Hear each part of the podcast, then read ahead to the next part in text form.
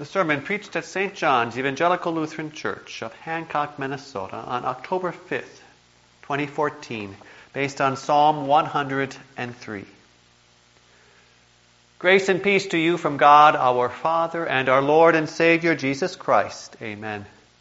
The word from God through which the Holy Spirit strengthens our faith in God's promises is Psalm one hundred three. Praise the Lord, O my soul. All my inmost being, praise his holy name. Praise the Lord, O my soul, and forget not all his benefits, who forgives all your sins and heals all your diseases, who redeems your life from the pit and crowns you with love and compassion, who satisfies your desires with good things, so that your youth is renewed like the eagles. The Lord works righteousness and justice for the oppressed. He made known his ways to Moses, his deeds to the people of Israel. The Lord is compassionate and gracious, slow to anger, abounding in love. He will not always accuse, nor will he harbor his anger forever. He does not treat us as our sins deserve, or repay us according to our iniquities. For as high as the heavens are above the earth, so great is his love for those who fear him. As far as the east is from the west, so far has he removed our transgressions from us. As a father has compassion on his children, so the Lord has compassion on those who fear him. For he knows how we are formed. He remembers that we are dust. As for man, his days are like grass. He flourishes like a flower in the field. The wind blows over it, and it is gone, and its place remembers it no more. But from everlasting to everlasting, the Lord's love is with those who fear him, and his righteousness with their children's children, with those who keep his covenant and remember to obey his precepts. The Lord has established his throne in heaven, and his kingdom rules over all. Praise the Lord, you his angels, you mighty ones who do his bidding, who obey his word. Praise the Lord, all his heavenly hosts, you his servants who do his will. Praise the Lord, all his works everywhere in his dominion.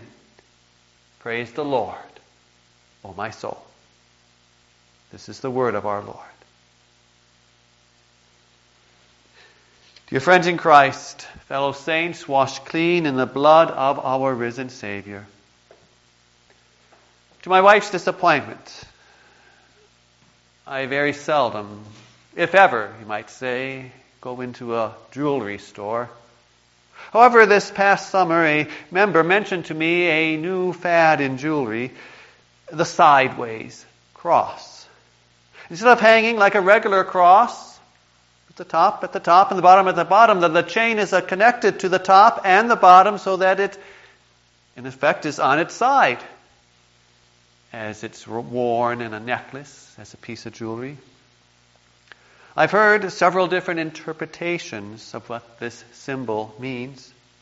Some say it refers to the Scandinavian cross, such as you see in the Norwegian or, or, or Swedish flags. Some give it an anti-Christian twist, referring to it as a fallen cross, symbolizing the decline of Christianity. Some say it's a cross ready to be picked up, to remind us of Jesus' words, to deny ourselves, take up our cross and follow him. But I think the explanation I like the best is the one that Bonnie Hausman shared with me. Rather than a sideways cross, think of it as an east-west cross.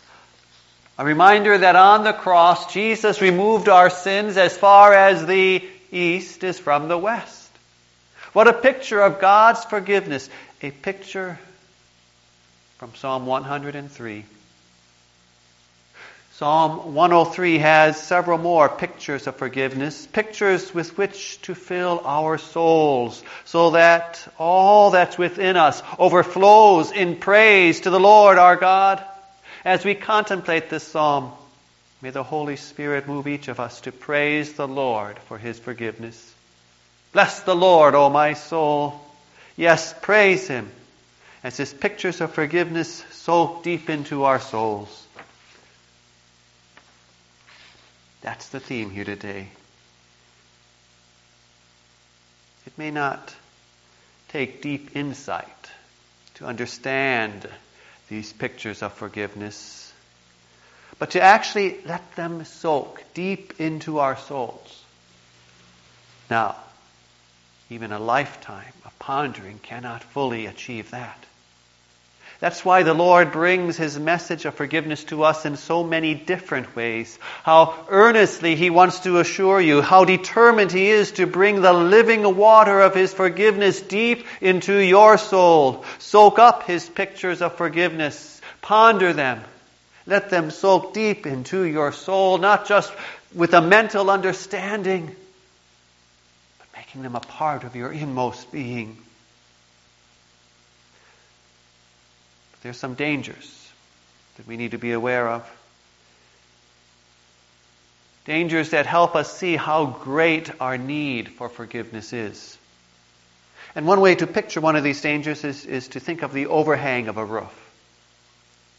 A roof with a long overhang is meant and, and, and does a good job of keeping the water away from the house. But what about the ground right beneath that overhang? It doesn't get the rain. Stays dry. Nothing can grow there because it has no moisture. Doubt and despair are like that roof, directing the living water of God's forgiving promises away from our souls until faith dries up and dies. How deadly doubts and despair are. What dangers. They whisper, see how God rains down his forgiveness on the others out there, but he doesn't really forgive someone like you. Look at how healthy and green their faith is. Not like you. God couldn't really forgive what you've done. Don't listen, dear friends. Don't listen. Shut your ears to those deadly words.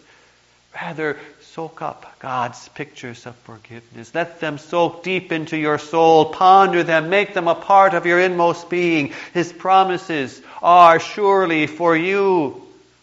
Look at how he sends the rain on the good and the bad. His promises are for you because these are unconditional promises. God so loved the world. He sends his rain on the good and the bad. So believe these promises. Believe them.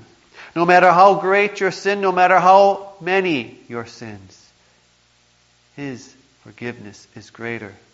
His forgiveness is more abundant. It covers them all. Believe. Believe the promise. So listen to it and soak up these pictures of forgiveness. And we'll get to these pictures in a moment. But there's one second danger that we want to uh, be on our guard against as well. It's not only doubt and despair that we need to guard against so it doesn't rob our hearts of that faith that is so vital. But we must also remember not to abuse how abundant and gracious God's forgiveness is. It's so easy to think to ourselves that we'll soak it in when we really need it. Maybe on this day or that particular day, we don't really feel that much of a need for God's forgiveness, and so we don't pay attention. We just let it drift over. We don't soak it in, it just runs off the surface of our hearts. There will always be another time, we figure, if I don't listen today to this sermon, I'll be one next week. When I really need it, we figure, that's when I'll let it soak in. That's when I'll take time to ponder it. Do you see how, how ignorant that is? How foolish? There's never a day, never a moment when we don't really need it. We always, continually need God's forgiveness. Oh, we may not always feel that need for forgiveness, and that's part of the problem. The need is truly there, whether we feel it or not. And when we don't feel the need for it, we don't let the forgiveness soak in. It doesn't soak deep into our souls, changing us from the inside out. For when His forgiveness soaks deep into our souls, we feel a horror about our sins. Why would I want to keep on sinning? Why wouldn't I fight against this sin with all my strength? And when His forgiveness fills us, we feel a longing, a deep desire to love what God loves and to do as He commands. When we so easily give in to sin and fall short in our love, the problem isn't too much forgiveness. The problem is we haven't let His forgiveness soak deep into our souls. So, dear friends, contemplate Psalm one oh three. Let these pictures of forgiveness soak deep, deep into your soul, for that is how the praise of the Lord begins. The psalm says, "Praise the Lord, O my soul. All my inmost being, praise His holy name. Praise the Lord, O my soul, and forget not all His benefits." Why? Because He is the forgiver, the healer, the redeemer, and the crowner. Yes, listen to those words again, as the psalm says, "Who forgives all your sins and heals all your diseases, who redeems your life from the pit and crowns you with love and compassion." Yes, the Lord is the forgiver, the healer, the redeemer, and the crowner. He is the forgiver of all your sins. The Hebrew word translated forgive here is used only of God's forgiveness. For His forgiveness is unlike any other. Even our best intentioned, the most heartfelt forgiveness still has some lingering reservations and hesitations. Not God's. Not God's. His forgiveness means the sin never happened. He completely forgets it. And think of that marvel, that wonder. The all-knowing God chooses not to remember. That's the way he, he describes His forgiveness. It's that the sin never did happen. It's not in His record book. He has chosen to forget it. Let that picture seep deep into your soul. He is the forgiver of all your sins. And He is the healer. We were dead in sin. Last week you witnessed the miracle of God making Colin Flodden alive in Christ through the water and word of baptism. What a miracle. What a miracle of life. Spiritually dead became spiritually alive. And that is what has happened to each of us. Yet our sinful self still lingers in us like a, a malicious disease. So we don't do the good we want to do. Even the best that we do is still corrupted by our sinfulness. But a deadly disease lurks within us. Only the Lord's forgiveness can heal our souls day after day. Soak in His forgiveness. He is the healer. And He is the Redeemer. We deserve the pit of hell, mired in unending suffering. But the Lord has redeemed you. In the Old Testament, a family member would often redeem a relative who had become a slave. God the Son joined our family, became flesh and blood like us to redeem us. He paid the ransom price of His own life. The blood of Christ redeems you. That's why your sins are forgiven. He's the payment in your place. That's how He rescued you from the pit of eternal death in hell. He is the Redeemer, and He is the Crowner. He redeemed us not to be His slaves, toiling under His oppressive rule. No, He redeemed us to reign with Him. He crowns you with His love and compassion. For you see, God's forgiveness comes because of who He is. His love, His compassion, His mercy reached out for us, lost and condemned creatures. His compassion has brought us close to Him. He has crowned us with His love and his compassion. What pictures are in those words? He is the forgiver, the healer, the redeemer, the crowner. Be sure of these pictures. Be sure. And do not doubt his forgiveness. Be sure, not because you got such great faith. No, no. Our sureness doesn't come from our own strength. Be sure because of who he is. For he has made himself known. He made himself known and had Moses write that down so that we who live thirty-five centuries later can still know that same Lord. He made himself to know Moses. It has been written down for us so that we know who this forgiver God is. The psalm quotes the words the Lord revealed to Moses, recorded in Exodus thirty-four. The Lord is compassionate and gracious, slow to anger, abounding in love. The Lord spoke those words after Israel had turned away from him and worshipped the golden calf at Mount Sinai. How gracious and compassionate he is to us heartbroken sinners. Do not give in to doubt or despair. Rather, let the pictures of his forgiveness soak in. For his forgiveness is based on who he is. That's where the sureness comes from. That's where our certainty comes from. It is based on who he is, and he does not change. For he is the Lord, the gracious and compassionate God, slow to anger and abounding in love. And there are still more pictures here. As high as the heavens are above the earth, so great is his love for those who fear him. How high are the heavens? Clouds are only a few miles up, but that's not where the sky ends.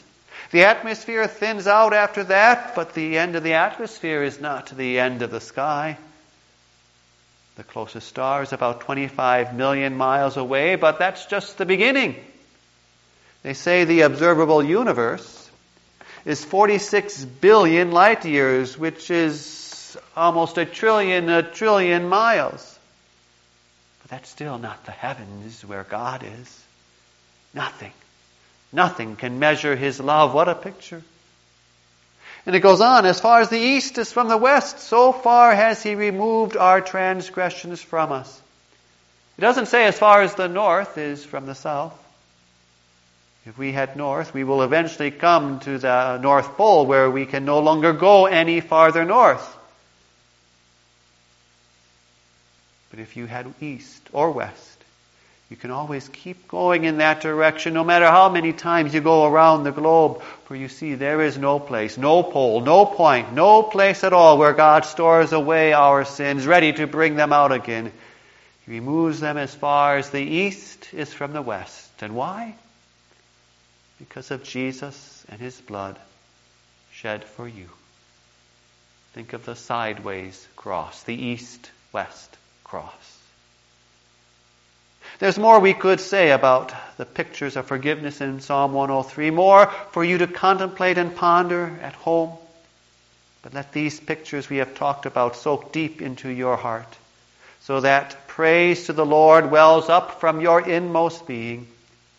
Don't simply stop at an intellectual understanding of these pictures. Rather, praise him with your inmost being. Praise him with your heart, soul, and mind, your thoughts and ideas, your emotions and sentiments, your will, desire, and aspirations. That's what happens when these pictures soak deep within us. Praise overflows from deep inside into all that we do. Praise the Lord as his pictures of forgiveness soak deep into your soul.